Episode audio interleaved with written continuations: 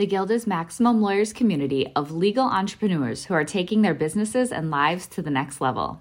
As a Guild member, you'll build relationships, be held accountable, and learn strategies specifically designed to get you unstuck and accelerate your plan for growth. Members are also granted exclusive access to masterminds hosted around the country. Our next event is coming up, and we're heading to Scottsdale, Arizona. There's something truly magical about the power of these in person connections where real time breakthroughs happen. Picture this you're surrounded by like minded law firm owners tackling your business and mindset challenges together. The energy is electric, the insights are transformative, and the results are game changing. Investing in yourself is the best decision you'll ever make. The knowledge, strategies, and breakthroughs you'll gain are priceless assets that will supercharge your practice and propel you forward. Join the Guild and secure your ticket to Scottsdale at the best possible price by visiting maxlawevents.com. I think written content is absolutely critical. And I'll also say that I think for most attorneys, that's probably the easiest way to create content. You guys have been writing your entire career ever since college, briefs and those kinds of things. You're all good writers. You just need a little bit of direction as to what to write and how to write it. But you can write. Run your law firm the right way. The right way. This is the Maximum Liar Podcast. Maximum Lawyer Podcast. Your hosts, Jim Hacking and Tyson Mutrux. Let's partner up and maximize your firm. Welcome to the show. Welcome back to the Maximum Lawyer Podcast. I'm Jim Hacking. And I'm Tyson Mutrux. What's up, Jimmy? Oh, Tyson, it's been a long time since we talked. We recorded an episode this morning, so this is two in one day, but we're really excited to have Mike Allton on the show today. I met Mike out at Social Media World San Diego, or Social Media Day San Diego, Tyler Anderson's thing that Mitch Jackson was kind enough to invite me to. And it was so funny because I came all the way there from St. Louis, and, and Mike at the time was living in St. Charles or O'Fallon, and, and we met out there. So that was sort of funny. But um, since that time, I've been following him on social, and he's got a lot of cool things to talk about today. So, Mike, welcome to the show. Thanks so much for having me. Yeah, it was funny not to just meet you, but to sit next to you, you know, and enjoy their little crab boil on the banks of the beach uh, at the Bahia Resort and say, oh, yeah, I'm from Missouri too. Jim, I still think that you need to have on your website, like, where in the world is Jim hacking? Because, like, you're always bouncing around from either conference or different places, uh, different courts around the country. So that'd be great. So, Mike, I guess talk a little bit about what you do and, and how you got into it. Yeah, so I do a lot, and it's kind of frightening to some people. So I'll try not to overwhelm because of, of how much content I create and that sort of thing. But I have a full time job with Agorapulse. I'm their brand evangelist. That's what I do day in and day out. I work with influencers and marketers in our space. But I also have a variety of side projects. I've got the social media hat, which is a blog that I have had since 2011, and I recently spun off all of the content from that site that was about blogging to a new site called Blogging Brute. So that just started a few months ago. And then I also had the 360 Marketing Squad where Jim is at, where me and Stephanie Liu and Jenn Herman and Amanda Robinson are doing Facebook Lives on a monthly basis in terms of training and offering all kinds of insight and input into our members' marketing needs, goals, and questions. Mike, tell us about Agorapulse. I didn't know about it until I met you out there in San Diego, and I know it's a sort of an aggregator for different social media channels, but I know it does a lot more than that. How did you get involved in them, and, and what does it do? Yeah, it's a uh, social media marketing tool, right? So it's like a Hootsuite or a Sprout Social. It's designed to be a dashboard that helps you publish and schedule content, monitor that content, monitor the comments and messages you might get on multiple social channels, and of course create some reports. And interestingly, I got started using Agorapulse, I want to say three and a half years ago, almost four years ago, because I met the CEO, Emeric, at Social Media Marketing World, also in San Diego. And up until that point, I've been using Hootsuite. I literally wrote the book on Hootsuite. But at that point in my career, I was becoming disinterested in Hootsuite for a variety of reasons, and it was very great timing for Emeric to sit down and, and, meet me and show me the tool. And from that point on, I was using Agorapulse every day. I became an affiliate, I became an ambassador, wrote about Agorapulse, and then they hired me last year, almost 11 months ago, to fill this role of being in charge of relationships. So, Mike, what are some ways that lawyers, if they wanted to start using Agora Agorapulse, could start mm-hmm. using it in, in their practices? Well, the cool thing about a tool like Agora Agorapulse, and this is really, frankly, true for every social media management tool, it's designed to help professionals like lawyers who social media is not their main gig, right? As an attorney, you've got other things that you need to do. We were talking about depositions right before we went into the recording. My dad's an attorney, so I know everything that you guys are doing on, on a high level basis, right? You're meeting with clients, you're, you're attending hearings, you're meeting with other lawyers, you're doing those kinds of things. You're trying to grow your practice. Meanwhile, there's this thing called social media that you know you're supposed to be doing, but you don't have a lot of time. So that's where the tool comes in. You can automate certain processes. You can keep yourself from having to go to three or maybe four different platforms to schedule content or see what's going on. You've got one place on your desktop or one app on your phone to bring up to share an interesting article or to monitor some comments and answer some questions, which is really the most important thing that any lawyer could do online. And it's it's a bit counterintuitive from what traditional attorneys have done over the years. And this is where our mutual friend Mitch Jackson comes into play so strongly. Lawyers historically have not wanted to give away a lot of information. They have not wanted to educate their audience because they feel like that's too valuable of information to just give away. The reality is, the more educated I am as a consumer, as a potential customer, the more likely I am to know, like, and trust you and I want to work with you because the other reality is there's only so much that I can do as an individual. If I need legal help, I really need legal help, right? And I'm not going to be able to rely on myself as no matter how educated I might become. Given the fact that your dad was a lawyer, how do you get people started? Like if you were to talk to your dad, if, if he were practicing now and he was our age, what advice would you have for him? Because, you know, lawyers love to say how busy they are, how heavy they are you know how much money they're making, how busy they are on cases. What advice would you give to people that want to sort of dip their toe in it? Well, what I usually suggest is that they find an easy way to get started, and for most, that means curating content. So the articles that you're reading, the news bits that you're finding that you think are relevant and interesting to your potential audience, which is the people who might hire you, those are an easy thing to share to social media and an easy way to use a tool. So, for instance, you, Jim, you might go into Feedly every morning and spend just five minutes scanning the headlines of the news sources that you've identified in advance. So Feedly is an app, right, where you can you can bring in those RSS feeds, and you might see some stories that are relevant to your audience because you're doing immigration, right? There's no shortage of information and news uh, these days that are interesting to people who would be looking for help from someone like you. So there's all kinds of stories you could be looking for and sharing out to social media. But here's the thing.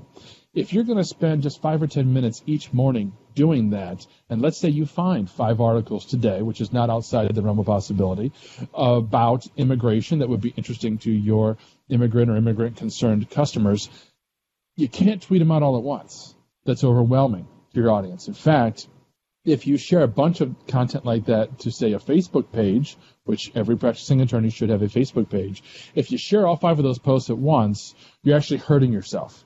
Facebook is not going to show all that content to your audience. It's basically treating it like spam. So you need to space that out. You can do that yourself if you want to. You can set a reminder to yourself to sit back down in two hours and then four hours and then six hours later and, you know, slowly dole out that content or you can use a tool. Now, if all we're talking about is scheduling content, I'll be totally transparent. You don't need a tool like a Agorapulse. It's overkill. You can use a free tool like Buffer and have a Twitter account and a Facebook page, maybe even an Instagram, and push out content like that.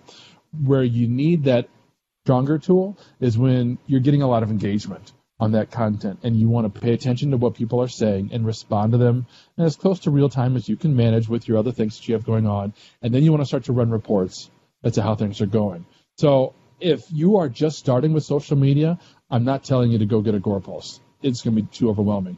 Use the platforms natively and as you begin to find things that you can share on a more regular basis kind of graduate to a less expensive or a free tool like Buffer's free plan or Hootsuite's free plan, something like that, where you've only got a couple of profiles to worry about. Down the road, then you might need a tool like Agorapulse when you're actually starting to see some success, and that's when that tool can help you. So, Mike, how often? I mean, I know there's there's probably some people watching this and listening to this, thinking like, well, how how freaking often do I need to be checking my social media and responding? So, what would your response be to that question? Well, my favorite response is it depends, because it depends on how much engagement you're receiving back, right? If I post a news story this morning and I begin to get a lot of comments and interaction with that news story, that's different from someone who's just starting, they haven't developed an audience, and they share a news story this morning, maybe even the same story, and they get zero comments and engagement. Obviously, that person doesn't have to keep checking that every 10 minutes because there's nothing going on. So, to me, a good rule of thumb is to try to avoid going more than four hours before you respond to a comment. So as you're just starting, you know, you can check it once a day because you're, you're just building an audience. You're not going to have that much engagement. But as you grow an audience, as you become more familiar, as you're engaging with other people and they're starting to follow you, and now you're having conversations back and forth on those social posts, that's when you're going to want to check it a little more often, probably at least twice a day. Could be in the morning, could be late at night. And for most of the time, that's going to be fine. You know, nobody's going to be leaving you a comment on your Facebook page from jail not going to happen, right? They're going to call you if they actually need your professional advice and, and, services. So the conversations that are happening on Facebook and Twitter, they're just conversations and they can wait for a few hours. Mike, I thought that the point that Tyson was going to make or the question he was going to ask is how often is too much posting? How often, like, can you be too annoying by posting too much if you're let's say you're promoting something if you're tweeting all the time and and and and is there a good mix to put in things that's not you know sort of that jab jab jab right hook theory yeah the answer to all the above is yes you can post too often you can be annoying and there there is a right mix now what that looks like depends on what social network we're talking about twitter moves a lot faster. So your audience, by its very nature, is going to be a lot more forgiving. I tweet anywhere from every 30 minutes to an hour and a half. So I'm tweeting all day long. I've got tools that are helping me. A lot of it's native and organic, but I tweet a lot. The average attorney doesn't have to tweet that often. The average attorney could tweet once a day or a few times a day, and that would be perfectly fine. And if you were to get to a point where you've been creating content, and maybe we'll talk about that later, what kind of content to create. But if you've got content that you've been creating, you want to reshare that over and over again, you might get to the point where you're tweeting many, many times a day. I've got hundreds of evergreen articles in my archive. That's a big reason why I tweet so often. I can tweet 20 times a day and not repeat myself for a month. So the people that follow me today, this is all fresh to them. They've never read any of my content before. Maybe they read one piece and then they started to follow me. But that's Twitter. Now, Facebook's a totally different animal because Facebook has an algorithm in play that's taking a look at what you're sharing. They're taking a look at who you're sharing it to, and they're taking a look at how those people respond and react to what you're sharing. And those three things dictate what happens to your next share. So you can share way too often on Facebook. For most small businesses, once or twice a day is plenty. Three to four times is starting to get potentially too much. And if you're sharing more than five times a day, I would question it. That's not to say that you can't, and there are certainly organizations out there that have the audience and they have the content and they have the engagement to warrant that. But again, for the people that we're talking to, once or twice a day is probably more than enough. And what you want to do, you mentioned the jab, jab, right hook, which is the Gary Vaynerchuk saying, and I love it. The one thing I don't like about that imagery is that because it's boxing, it's like I'm trying to hit you and attack you, and that's actually not what we're doing, of course. But the idea is that with the jab, jab, it's one kind of an approach, one kind of content, and the right hook's something different. And the right hook would be the salesy type of thing. The jabs would be the helpful, entertaining, educational content. So one way to approach it is I tell clients try sharing a video first thing in the morning. And I don't mean a link to YouTube. I mean an actual natively uploaded video or a live video like what we're doing today. A link to YouTube is a link to Facebook's competitor and they don't like that so much. So start with a video first thing in the morning or an image, a motivational graphic, a quote graphic, a meme, something again that's educational perhaps. Again, in our industry or your, your industry, I should say, you know, you could grow to some of those news sources and you could pull out a quote or a statistic You know, I'm sure, Jim, every day there are new statistics coming out about immigration behavior that you could just throw it into a graphic in Canva and share that to Facebook. That's going to get a lot of interest and engagement from your audience. Now notice the two things I said was video and image. I didn't say text and I didn't say a link because Facebook doesn't like that because your audience doesn't like that. So if you post just plain text, it's probably not going to perform very well. And if you post a link to outside content, it's definitely not going to perform very well. I recommend for most people never doing that. Now, I say that with the understanding that I actually do it all the time, but I'm different. So for you guys, don't share what we call a link post, right? Where you've put the link into Facebook and you allow Facebook to create that auto generated preview where it pulls an image out of the article and it pulls the title and the description and all that kind of stuff. Don't do that. That's not to say that you can't share links to other content, but you want to share an image and put the link in the caption. Facebook, don't listen, Mark Zuckerberg. Facebook's not yet smart enough to realize that you're sharing a link outwards, and it will treat that like an image post.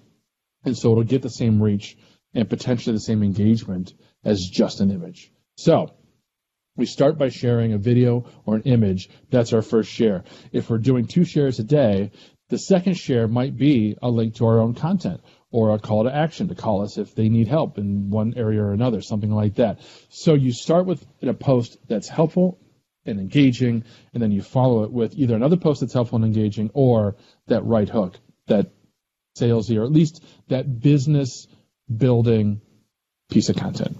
My mind is sort of blown about the link. I mean, I, I see people doing links all the time. I, I'm actually shocked by that. So, so no links.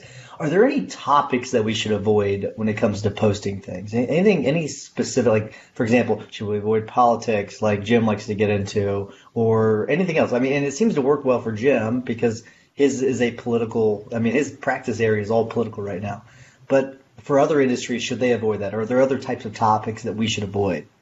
Well, I would say right off the bat, you absolutely have to avoid posting about anything that is in and of itself illegal. Because not only will your audience not care for it probably facebook definitely won't care for it and will probably shut down your page. Like you can't you can't post about drug use and you know unless it's like facts right? But you can't like advertise you know that you're selling drugs or anything else along those lines. So obviously maybe not obvious. You can't do that.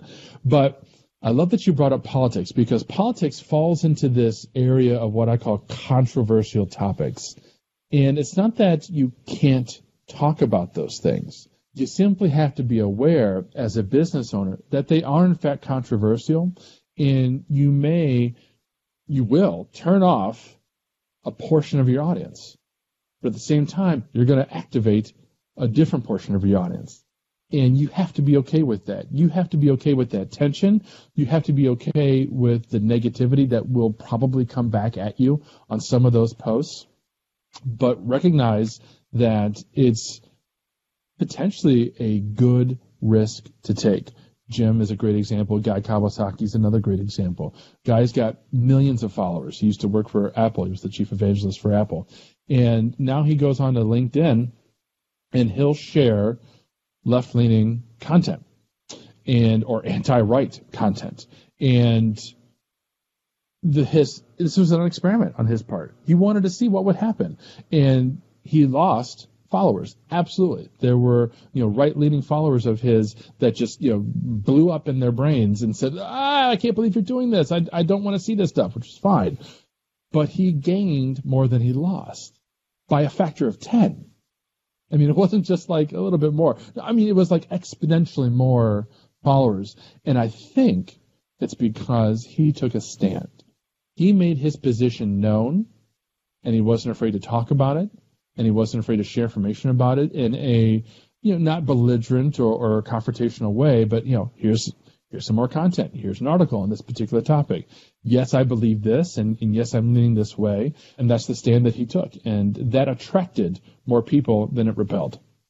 I decided, Michael, you're right, that I had to take a stand and that I had to be totally ready to let the people who didn't agree with my worldview, that they were never going to hire me anyway. They're not going to be bringing in immigrants anyway. And it's really funny because my best performing YouTube video was one that I took on Trump directly, and it got into the right wing social sphere. So I got a lot of hate comments, but it also had more comments, more shares, and more views than any one of my other videos. So and then I actually had a chance to dialogue with some people, so it, it really it really worked. Can I, can I share a little hack with you guys? Pretty much every social network works the same way. When one of us posts something to a social network, whether it's Instagram, Facebook, Twitter, LinkedIn, doesn't matter. You create a piece of content, you create a post on that network. The network watches that post and they watch how your followers and their followers respond. They're not paying attention to actually what is said. Right. They're simply looking at the reactions, comments, and the shares. In other words, they're looking at the engagement, which means the more engagement you get on a post, the more visibility it's going to get. And it doesn't matter if it's positive or negative engagement. So one of the things the guy talks about is, and this is particularly true on Facebook, when you've got somebody who's posting on a Facebook post of yours and they're saying something that's what we call trollish in behavior. They're not just disagreeing, they're being malicious in how they're disagreeing. You know, they might even be, you know, profane in what they're saying, you know, that kind of thing. He doesn't delete it. He doesn't block them. He hides it. Because on Facebook, you can hide a comment so that everybody else who comes to the post won't see it except for the person who made it and their friends. So he lets them come in. He encourages the discourse. He encourages the trolls because that helps him. That helps his posts get more visibility. That's a pretty good hack. I, I see Jimmy using that in about uh, 40 minutes or so. Yeah. um, so, Mike, I've got a question from Don McClure. It's a good one, and I'm going to have a basically there's going to be a two part question because David Terry has one I think that you could address as well. So Don McClure says, even if you are using something like Agorapulse, how should we be tailoring our post to the platform being used? Are we simply sending out the same thing we use on Facebook, Instagram, YouTube, etc.? How do we repurpose according to the platform and still have automation? So that's that's the first part of it. The second part of it is David that's Terry. The first part. To, that's like three questions. I know, I know, I know. uh, and if you okay. need me to repeat it, I will in a second. Nope, David Terry, and he also said, um, "Can you dig a little bit deeper about putting the links within the images?" He wants you to address that. So.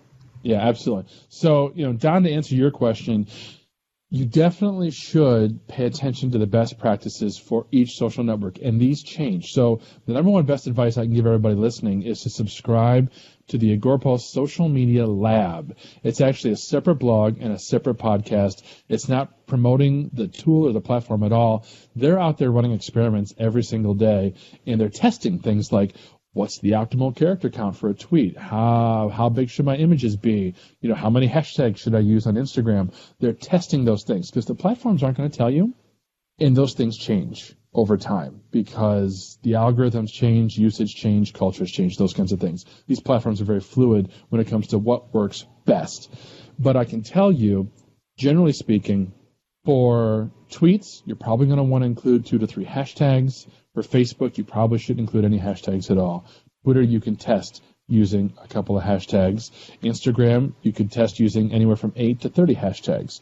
So be thinking about those kinds of things when you're creating content for those different posts. Be also thinking about your audience on those different networks. Twitter users are very used to tapping links and opening up content. Twitter has a built-in browser, so they really never leave the platform technically. And they're totally happy to read your article right there. Facebook, uh, kind of, maybe sometimes they're okay leaving the platform. Instagram, it's going to be very rare. First of all, you can't have a link inside of an Instagram caption. You have to tell them to click on a link in your bio. And frankly, they're just not there to get news. They're not there to go to external sites. They're on Instagram to consume imagery content. So your Instagram caption, the text that goes with your Instagram image, it's probably going to have to be longer. It's probably going to be more informative. You're probably going to have to basically say everything that you might have said in an article that you were sharing in that caption, just in a more compressed, aggregated form. So look for those kinds of differences. Now, one of the cool things with, with dashboards like Agorapulse is that if I want to share an article, I'll bring the link into Agorapulse and I'll have the compose window, but off to my right, I will see any of the social network platforms that I've chosen to share to. Like, let's say I want to share something to LinkedIn, to Twitter, and to Facebook. There'll be a little tab, and I can see how each one of those shares looks, and I can edit them. So I could change the text for Facebook. I could change the text for Twitter. I can make sure I'm mentioning people on Twitter. I could change the text for LinkedIn. I could do whatever I want for those platforms. I used to talk about a Google Plus at this point because at Google Plus you could use formatting, but obviously that's going away. So we're not going to talk about Google Plus, and I'll just cry about it a little bit. So you can do that, and you should do that. You can share content at the same time across all your networks. Don't worry about that. There's this perception, this fallacy that you should never share the same thing across social networks. It's just not true. It's not. Your audience is not using four platforms at the same time. So they're not even going to see that you share the same thing across multiple platforms at the same time in all probability. And the reality is you have different people following you on those different platforms. You don't have the same 100 followers across every platform. So don't worry about sharing the same thing across those platforms. So hopefully, Don, that helps you a little bit. I know that's not an exact answer because there's no such thing. What you're sharing will really drive uh, how you're going to share it. But um, to David's question, when you're crafting a post on Facebook or Twitter or LinkedIn, you could start writing some text. You could start by putting in a link, or you can start by uploading an image. And this is what I was talking about before. You want to start with the image because then that tells that platform this is an image post. And specifically on Facebook, that's where that's going to benefit you. You upload the image first, but before you hit publish, you can still write whatever you want to write. So you can describe what it is that you're talking about, what it is that you're linking to, and then you can copy and paste the link in that text field. That's awesome, Mike. I think that's something that 99% of the people using Facebook had no idea about.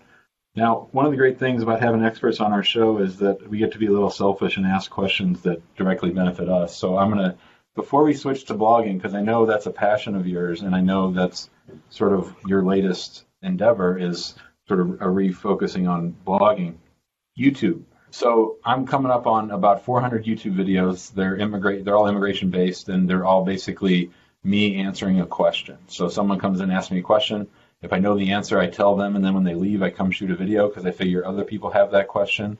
Or if I don't know the answer, I look it up, I let them know what the answer is, and then I go shoot a video about that. I'm wondering, where do you see YouTube headed? What kind of things should I be thinking about when it comes to YouTube? I'm thinking about starting to run YouTube ads. So anything, any guidance you'd have, I'd greatly appreciate. YouTube is a well, this is a great question because YouTube's different. YouTube is not Facebook, Twitter, and LinkedIn, and it's not just the name, it's not just the format how people use that platform is totally different. People go to YouTube, generally speaking, to find out something. They go to YouTube to learn about something. Or even more importantly, they're starting on Google as a search engine and they end up on YouTube, right? Because of the listing and the ranking. So the mindset from a YouTuber, from a small business owner, from an attorney who's utilizing YouTube is how do I make my videos come up in search? That's different from how I post to Twitter and how I post to Facebook. Nobody's searching for anything that I'm talking about on Facebook or Twitter, I guarantee it. But when I share content to YouTube, just like my blog, it's helpful, it's informational, it's educational, just like your videos. And so there's the potential for people to find them. So the one big tip that I'd have for you right now is to go use TubeBuddy. You ever use TubeBuddy? I love TubeBuddy, and I just started using it recently. TubeBuddy is there's a free service and then there's professional plans, and it's a little extension that you can install in Chrome. And when you're editing your YouTube video, right? So you're in the back end of YouTube now, and you're like putting in the title and the description, and you're uploading the thumbnail, those kinds of technical details of uploading a video to YouTube. There's also a tags field. And this is where you where TubeBuddy really shines because TubeBuddy will actually suggest to you tags to use based on some of what you've already put in. So absolutely you want to put in a good description and, and, talk about what you're saying in the video, but those tags are what's going to make your video come up in search, both within YouTube and on Google, the external search engine. Tyson, before you hop on, we started using TubeBuddy about six months ago, and our subscriber list has quadrupled. Our views awesome. have quadrupled.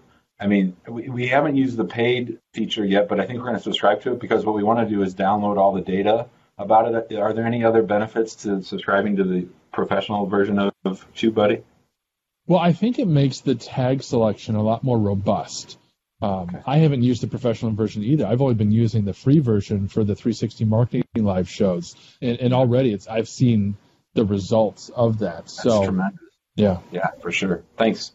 I've got an interesting question. I'm not sure you have an answer to it. We'll see. So we talked to Nancy Myrland earlier, and we were talking about voice search and things like that. Where is it, or is it going to intersect uh, the worlds of social and, and voice search? Are those going to intersect, and where are they going to intersect, and how can we get ready for that?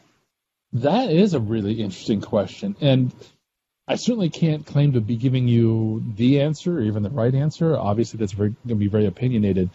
Voice search is definitely coming a long way. There were initial obstacles from a voice recognition technology perspective, right? They've got to understand what it is I'm looking for. But then once the, that's been kind of cracked for, for most everybody, you know, except those with the deepest accents, now the issue is how do we connect that voice recognition to more and more robust search results and search engines. Uh, so that's what we're seeing now. Think back to when Siri first came out, right? And um, now I'm activating everybody's phones. But when you got that first version of iOS, I don't remember what version it was, it was a few years ago, there was a very limited number of things that you could really ask Siri. You couldn't even ask her to play music, but you could ask her, you know, like basic factual information. And in fact, I recall Apple talking about, you know, Tim was on stage talking about how it was uh, Wolfram Alpha. Alpha, I think I'm I'm saying that right. It was basically one company's data, and it was kind of like an encyclopedia, but not really, where there was factual information and that was it. Now, obviously, over the years, it's gotten more and more robust. There's more things that we can ask Siri, more things we can ask Siri to do. So part of it is the technology evolving and connecting to more and more search, and also it's the app developers finally getting licensed to connect to Siri, and now Siri can play my music on Spotify and and do those kinds of things beyond just calling my wife or telling me how tall Tom Cruise is. Just one of those is not very useful. So that's where we're at now. Where we're going in terms of the intersection of social and voice search I'm not sure because the social networks themselves, they've tried making their content available on an aggregate to search, and it's just not used. People don't really search tweets outside of Twitter. People aren't looking for Facebook posts through search engines. So the overhead in terms of what it takes to make that data available to like a search engine like Google has in the past proven to be too expensive and not worthwhile. So I don't think we're going to see a lot of search capability coming on the voice side. I just don't see myself or other consumers asking Alexa or asking Siri to find a tweet or to find something on, on Facebook. What I do see is a little more functionality in terms of the creating of the content right? I might want to say, Alexa, tweet something and use my voice to just create that content without having to type it in, without even having to have a mobile device in my hand. So I want to jump in real quick, Jim, before you ask your question. I went ahead and asked Siri how tall Tom Cruise is, and he is five feet seven inches. So uh, just just want to make sure everyone knows. So they don't. Hopefully they didn't turn this off and, and then to go search and then come back. So I just wanted to make sure you knew that, Jim. Is that taller than you or shorter than you? Just just a smidge taller than me, just barely. Oh my gosh! I think you could take him. Maybe. All right, Mike. Run faster than you. I know yeah. blogging is your passion, and you've been blogging for a very long time. Is blogging important now for lawyers in 2019? Yes, absolutely. Because Google is still the number one search engine, and Google is mostly surfacing text results. You could create content 100% in video, but the reality is not all of your audience is going to want to watch a video. I hate to watch video. I really do. I, I don't like consuming educational news content via video. I want to be able to open an article or open a web page or open a blog post and skim it for the information I'm looking for and then get on with my life. I don't want to watch your 30 minute video only to get the information I need 20 minutes in. That's that's not what I'm looking for. So I think written content is absolutely critical. And I'll also say that I think for most attorneys, that's probably the easiest way to create content. you guys have been writing your entire career ever since college, briefs and those kinds of things. You're all good writers. You just need a little bit of direction as to what to write and how to write it. But you can write. And you write probably so much that you don't even really think about it. Whereas other people in other industries, I can't say the same thing. Other people in other industries, they're going to struggle with the writing and it's not part of their day to day job. And so it's not going to be as easy for them. So video might actually be easier for other people. That's not to say that yeah, obviously, you know, you can use video if you want to, but I think blogging absolutely has a place. So I guess I asked this question earlier, Jimmy, and I'm not sure what uh, what you thought about it, but let's say that you are a 55 year old lawyer and you've never used social and you and your partner split up or you're fired from a big firm because this happens all the freaking time how would you suggest? Like, where's the where's the first platform you would tell people to get that person to go to to get started with social, and what should they start doing? Facebook is always the default place to go as your first platform. It's the biggest platform. It's the most robust platform. And by biggest, I mean everybody that you could potentially want to talk to is on Facebook. That's the reality of the day. Over 2 billion people using Facebook every single month. Every other platform has plenty of people. So there's no wrong answer here. But generally speaking, Facebook's probably the best. Forget about your privacy concerns. Forget about any personal mores you may have against Facebook. That's not the point. This is your business and you want to do what's best for your business, which is getting in front of your target audience. And for most attorneys, we're talking about a very specific geographic audience, right? Again, you know, to use my dad as an example, you know, he was an attorney in a small town in northern Ohio. And while he might get calls from people outside of that town because they were, you know, dealing with something, an issue or whatever in that area, 99% of his target audience lived in Huron County, Ohio.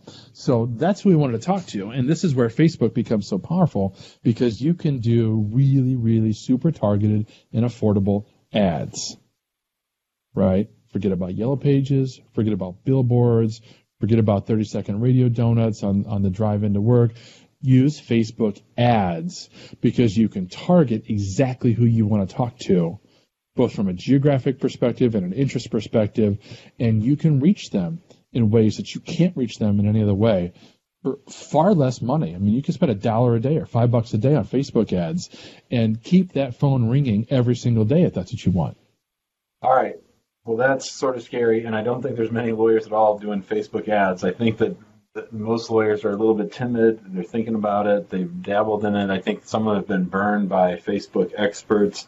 And I was listening to a podcast the other day. They said that if you aren't spending like five thousand dollars, I think it was a month, that you should definitely do your Facebook ads yourself. And with the with the limits on it, if you spend some time educating yourself, just spend the money that you would spend on an expert. Just spend that on the ads, and even if you make mistakes, you're still going to be saving money.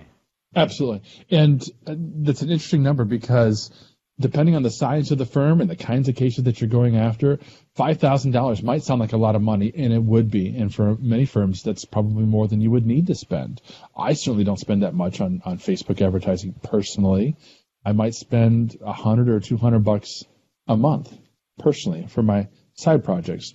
Now, you know, Agorapulse spends quite a bit more, and we're heavily invested in, in Facebook ads because that's where our audience is, and we're able to target them quite efficiently. So, what I would recommend for most attorneys is to begin the process of creating helpful educational content exactly as you've been doing, Jim, by creating those videos on YouTube. So you might take your top 10 YouTube videos that are really, really helpful, you think, to your target audience and make sure that they exist as blog posts on your site. Even if the blog post is just the embedded YouTube video and a summary of what's in the video. That's fine. It doesn't have to be, you know, you taking the time to totally create a transcript. It doesn't have to be that much text. That helps. Go to rev.com and get that transcript for a dollar a minute if you have sure. the time and the resources, but you don't have to. And then create a Facebook ad targeting your target audience and send them to that blog post. You're not nice. selling them. You're educating them. You're becoming the guy that they're going to turn to when they have questions. You're going to put yourself in their mind before they even know that they need you. Great. So, Mitch Jackson has a question, and he wants to know your thoughts on short form content. Well, I've never heard of it because I don't create it. I I'm known for writing really really long form content. The article that I published today, I think, was like 4,500 words. That's how I teach. That's how I create because I enjoy it personally. So, to Mitch's point, obviously there is short form content, which is usually 250 words or less. And as a blog post, that's not very worthwhile.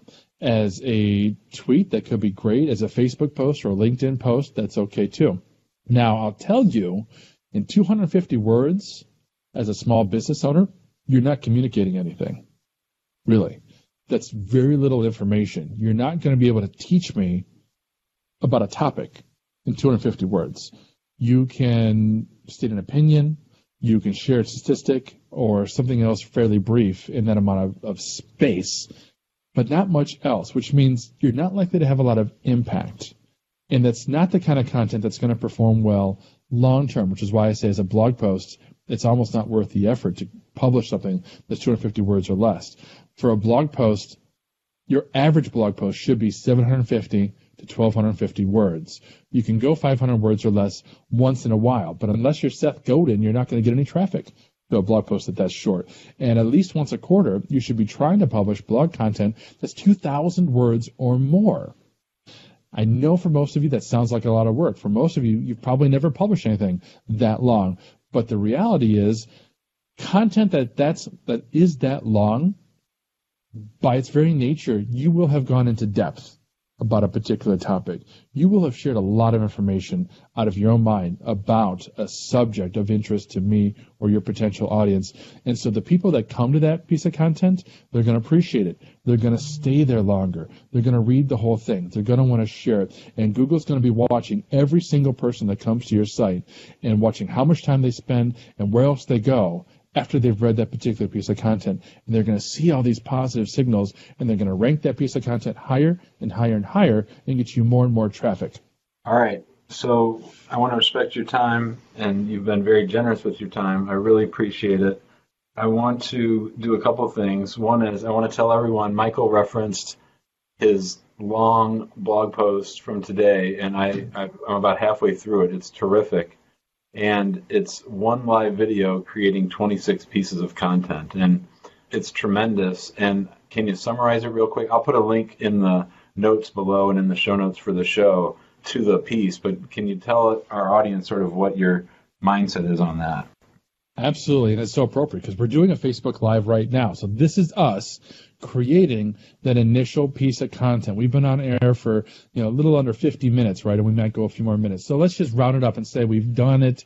We've we've created a one hour video, and you know Jim and Tyler, you're doing a great job. But but you brought me on to bring the expertise, right? So anybody can do that. Anybody can bring on other guests and let the guests share what they know and create a 30 to 60 minute video. And so what I've done in this article is helped you understand what you can do with that video after you're done broadcasting because there are so many things you can upload it to YouTube, you can turn it into a blog post, you can slice it up and create little smaller one to two minute to three minute bites that you can upload to Instagram and Facebook and Twitter and other ways. You can create audiograms, you can create quote graphics, you can do all these things and take that one hour video and generate months of content. And it's a fantastic way, particularly for people who don't like to write, to create long form content. Because I've been speaking for almost an hour now I've almost said 10,000 words. If you were to publish this to your site, now you've got a long form blog post that's practically epic in nature. That's gold. That's what you all should be doing. Now, one of the cool things about that particular post, because I linked to my friend Stephanie Liu, who's got a mastermind right now that'll help people create live video. So if that's your stumbling block, follow the links to Stephanie's mastermind. But if you're comfortable with live video and you can start there, that article will walk you through the rest of the way. That's awesome stuff. So we're going to wrap up. Uh, before I do, I want to remind everyone that's not watching in the Facebook group right now to go to the Facebook group, join there. There's a lot of great activity, a lot of great information. People like Mike Allton in there. I'm not sure if you are in there yet, Mike, but we'll have to get you an invite to, to come to the group yeah, if you'd sure. like to and, and share what great information you have. And then also go to iTunes or wherever you get your podcast. And if you don't mind, give us a five star review. Jimmy, what's your hack of the week? All right, so lots of things before I even get to my hack. Number one is I'm glad the episode's ending because I want to listen to it all. There's so much actionable stuff in here. I'm really excited about that. Number two, here in St. Louis where we live, it's going to be about minus 20 or minus 5, 10 degrees tonight. And Mike is a huge Star Wars fan. So just so you know, every year, once a year, at our house, we freeze Han Solo. We, we get a cup of water we put them in the water and we we leave it out overnight. So I've been waiting. It hasn't been cold enough. So tonight's the night. We're very excited about that. Number three is, with your permission, I told Tyson today that we're launching now a YouTube channel for Maximum Lawyer. We both have them for ourselves. I think this would be an awesome signature YouTube video for us to, to launch the, the channel with, given all the great things that you've said today. I love the idea about Han Solo. I'm going to do that with my girls as soon as we get off the call. Yeah, because then you get to defrost them, right? That's yeah. the fun part is defrosting them. Yeah, yeah. And so my hack of the week is to definitely. We didn't talk nearly enough about blogging that I wanted to for Mike. I think all of our audience is going to understand that you really know your stuff. I mean, just the little hacks and tips that you threw out during the course of the hour are great. So I would encourage everyone to get on Mike's email list because his blog his blog posts are tremendous.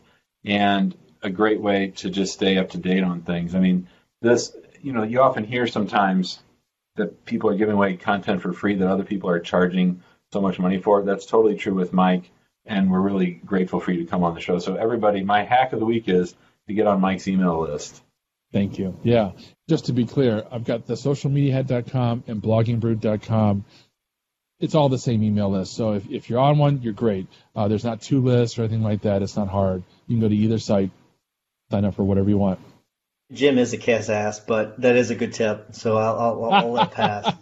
um, so, so, Mike, we always ask our guests to give a, a, tip or a hack of the week. I know you've given us a, a ton of information. Do you do you mind give us giving us another hack or a tip?